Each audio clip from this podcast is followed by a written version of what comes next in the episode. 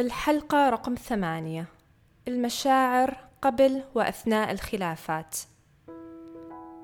مهما كان شعورك مهما كانت معاناتك طبيعة علاقاتك حياتك أنت تقدر تعيش بسلام. في الحقيقة أنت تستحق العيش بسلام. معكم زهر النفيري أخصائية نفسية ومعالجة زوجية في بودكاست لأنك تستحق العيش بسلام. أهلا وسهلا جميعا فيكم أعزائي المستمعين يا ربي تكونوا بخير. اليوم راح أتكلم عن موضوع شوي مختلف عن التسلسل الماضي. التسلسل الماضي تكلمت عن النقاط الأساسية في علاقتنا مع أنفسنا واليوم حبيت أنتقل إلى علاقتنا مع شريك الحياة. طبعا هذا لا يعني أني أنا ما راح أرجع أتكلم عن علاقتنا مع أنفسنا وإيش اللي يستوي في عالمنا ولكن حبيت اليوم تكون هذه الانتقالة لأن في الحقيقة المشاعر لا تؤثر فقط علينا ولكن تؤثر على أقرب العلاقات لنا وهي طبعا علاقتنا الزوجية. الكلام اللي راح أقوله اليوم نقدر نطبقه على جميع العلاقات الاجتماعية آه، مع علاقتنا مع عائلتنا مع أصحابنا زملائنا في الدراسة أو حتى العمل فما راح يكون فقط على العلاقة الزوجية. أوكي؟ الموضوع اليوم راح أتكلم فيه عن المشاعر أثناء التواصل خلينا نقول. يمكن حتى أفضل من فكرة أثناء الخلافات. لأن المشاعر بشكل عام هي اللي تعيق التواصل الجيد. وطبعا بالتالي تعيق التواصل أثناء الخلافات في أنها تخليها خلافات بناءة. أوكي أو نقاشات بناءة. لاحظت أن في ناس كثيرة تتفادى المشاعر وخاصة في النقاشات. والمثير للاهتمام أن الناس ما تتفادى فقط مشاعر الشخص الآخر بل مشاعرها هي برضو. يعني والكلام اللي بقوله ما له علاقة في حالات العنف آه راح أتكلم بشكل عام.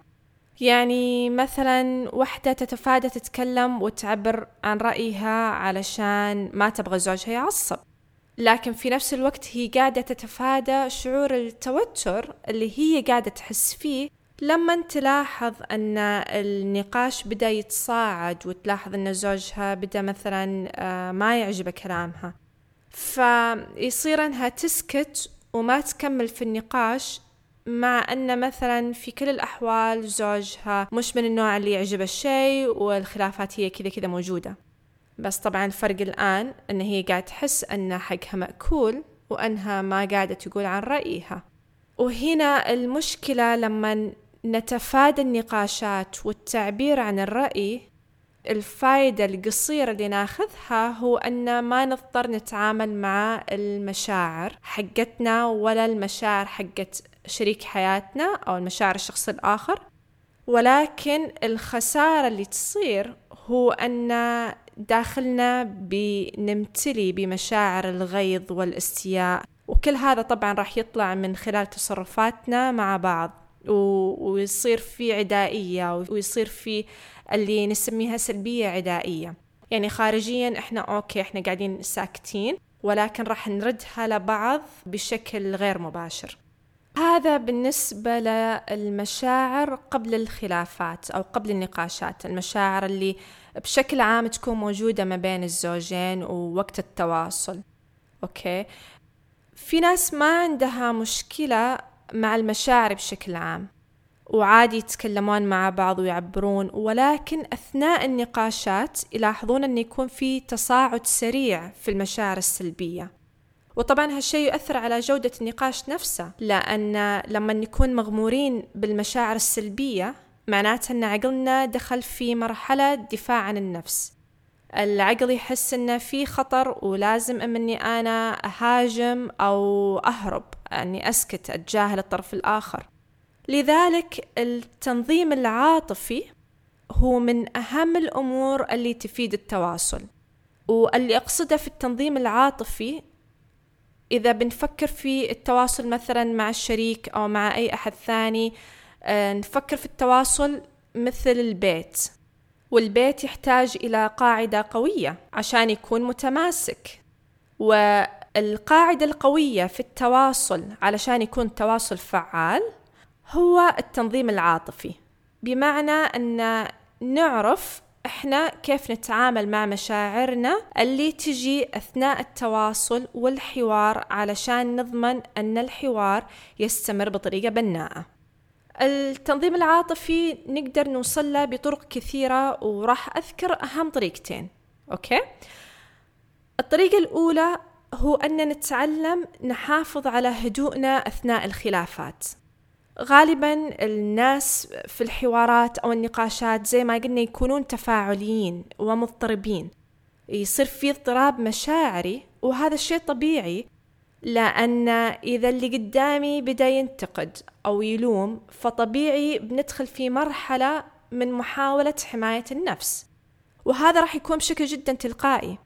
يعني ردة الفعل هذه ما نحتاج نتعلمها لأنها جزء من تكوينتنا وجزء من طريقة العقل لحماية الإنسان فأي ردة فعل أخرى نبغى نسويها راح نحتاج أن نتعلمها.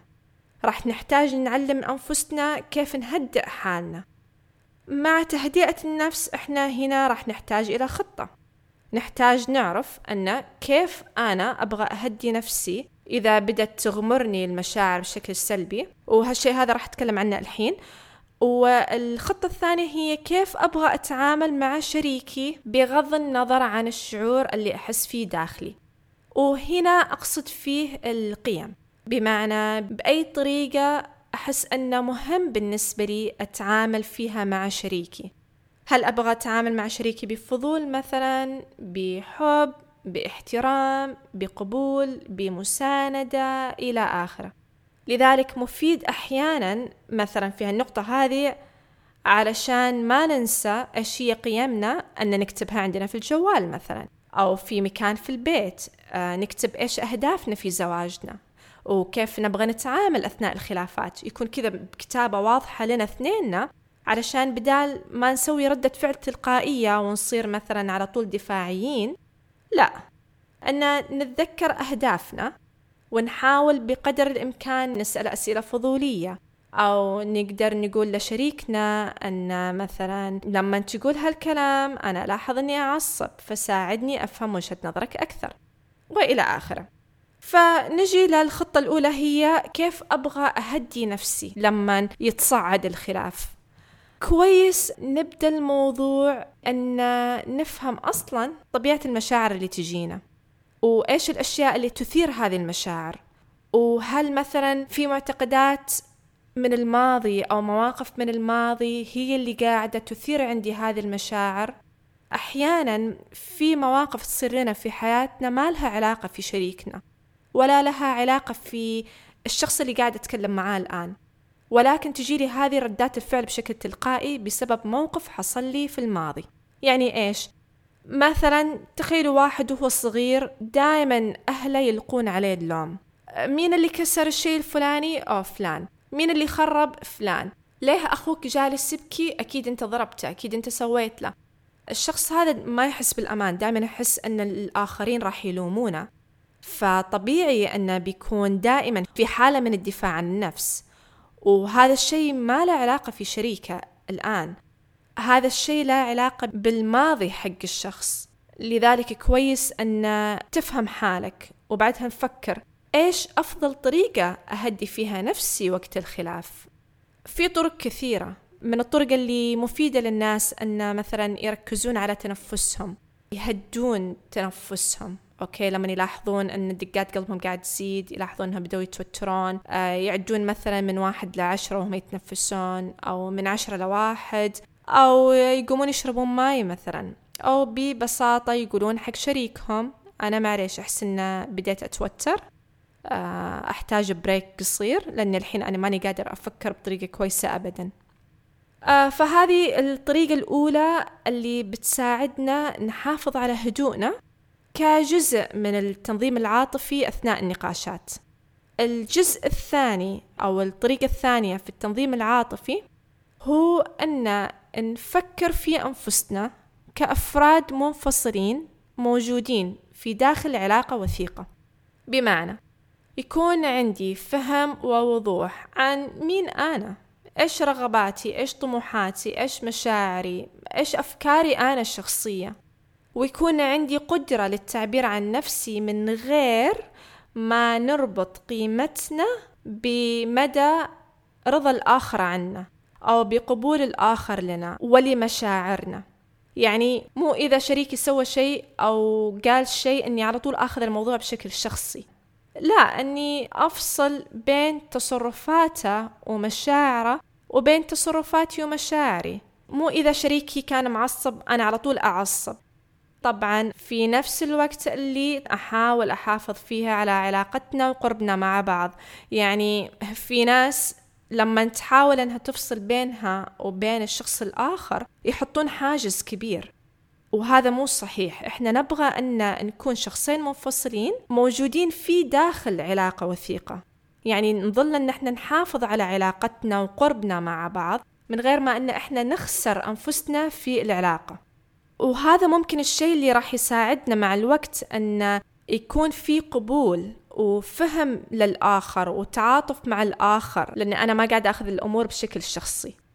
آخر نقطة أعتقد أنه جدا مهم أن نذكرها هي أن بشكل عام في حياة الزوجين وفي العلاقات بشكل عام يعني الحوار جدا مهم والتعبير جدا مهم والشفافية جدا مهمة. كويس جدا أن نعبر عن اللي في داخلنا ولكن ما ينفع نقول كل شيء يجي في بالنا. يعني لما يجي في بالنا إنه آه شريكي أناني أو شريكي ما يفهم آه شريكي مش جذاب أبغى يتجمل لي مثلا شريكي كسول ما ينفع نتكلم مع شريكنا بهذه الطريقة. مهم نصير أذكياء في كيف نتكلم. أن ما نجرح شريكنا أو نحط شريكنا في موقف يكون فيه دفاعي. كويس أن نوصل لأهدافنا بأقل الأضرار الممكنة. وأحيانا كثيرة ما راح ناخذ فعليا من شريكنا اللي بالضبط نبغاه.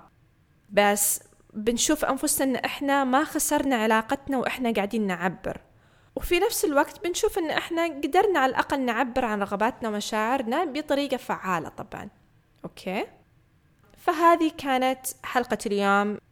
حلقة اليوم هي عن التعامل مع المشاعر في العلاقات بشكل عام وقبل وأثناء الخلافات والنقاشات.